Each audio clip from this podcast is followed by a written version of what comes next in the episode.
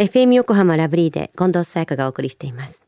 水曜日のこの時間はもっと知りたい保険ナビ。生命保険の見直しやお金の上手な使い方について保険のプロに伺っています。保険見直し相談、保険ナビのアドバイザー、中亀照久さんです。今週もよろしくお願いします。はい。今週もよろしくお願いいたします。さあ、先週の保険ナビのテーマは生命保険と相続税でしたよね。はい、そうですよね。まあ、前回は、あの、保険を使った相続にフォーカスを当ててみましたが、まあ、相続は親にも言いづらいことです。まあ、心情的にはね、わかりますが、まあ、後でね、困るのはね、残された方なんで、はいまあ、後悔がないように、まあ、ご準備し、わからないことがありましたら、ご相談くださいと。まあ、こういったね、お話をさせていただきましたね。はい。では今週はどんなテーマでしょうか？はい。あの、事業承継と生命保険というお話をさせていただきたいなというふうに思います。うん。会社を継いだ時のお話ということですか？はい。事業承継っていうのはね、あの、企業が直面する大きなね、課題の一つなんですよね。はい。あの、自社や後継者がね、混乱することなく、この円滑な事業承継を進めるためには、まあ、生命保険の活用といった、こう、事前の備えが重要なんですね。うんうん。事業の承継に生命保険って使えるんですか？はい。あの、法人が受取人となって生命保険に加入することによりですね、まあ、非保険者死亡時に受け取った保険金を、その、事業式に充てることができますと。うん。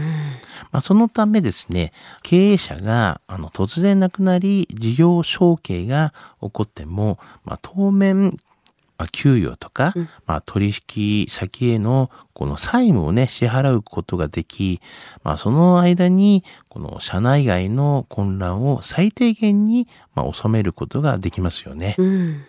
また、あの、相続したこの後継者がですね、相続税などの支払いに、まあ、苦しんでいる場合にはですね、はい。まあ、生命保険で得られた、まあ、お金を元手にしてですね、まあ、企業が後継者から、まあ、自社株をね、買い取ることによって、後継者はその、まあ、代金をこの納税資金に充てることができますと。うん。なるほど。他にはどんなポイントがありますか？はい。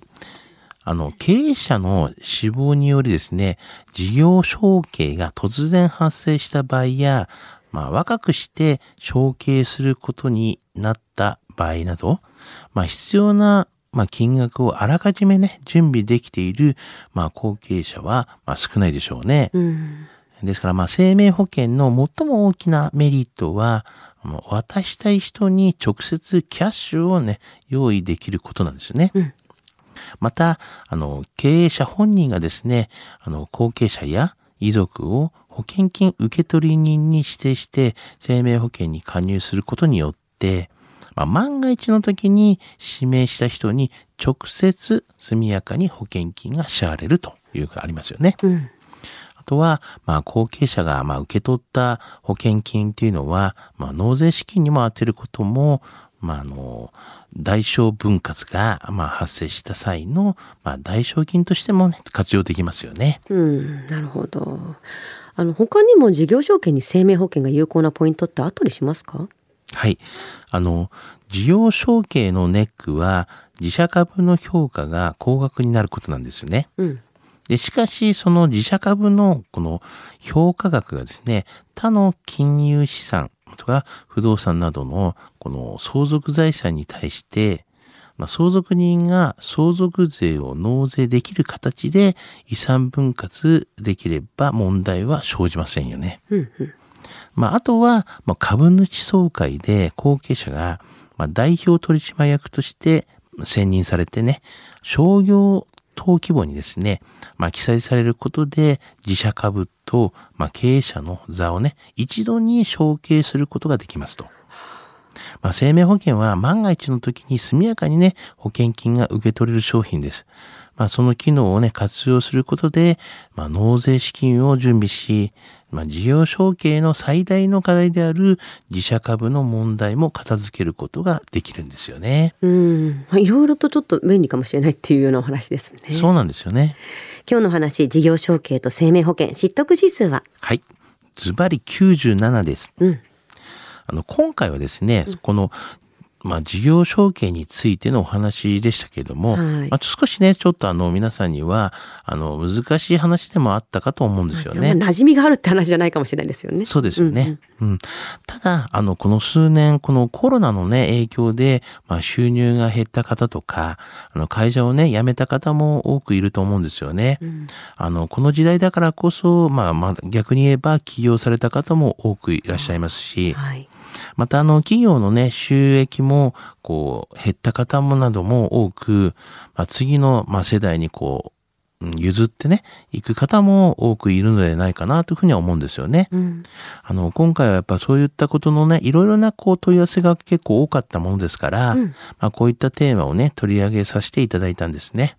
まあもしね、こう、今回のような、まあ、話に該当するような方が、もしくは、まあお悩みがね、ありましたら、まあ、小さいことでも、まあ、相談に乗りますので、なんかご連絡いただければな、というふうには思いますね。いろんなケースをね、中亀さん対応されてますもんね。はい。今日の保険の話を聞いて興味を持った方、まずは中亀さんに相談してみてはいかがでしょうか。詳しくは FM 横浜ラジオショッピング保険ナビ保険見直し相談に資料請求していただくか、直接株式会社中亀にお問い合わせください。無料で相談に乗っていただけます。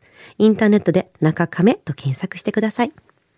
資料などのお問い合わせは FM 横浜ラジオショッピングのウェブサイトや電話番号045-224-1230 045-224-1230までどうぞ。そして保険ナビはポッドキャストでも聞くことができます。FM 横浜のポッドキャストポータルサイトをチェックしてください。もっと知りたい保険ナビ。保険見直し相談、保険ナビのアドバイザー、中亀照久さんでした。ありがとうございました。はい、ありがとうございました。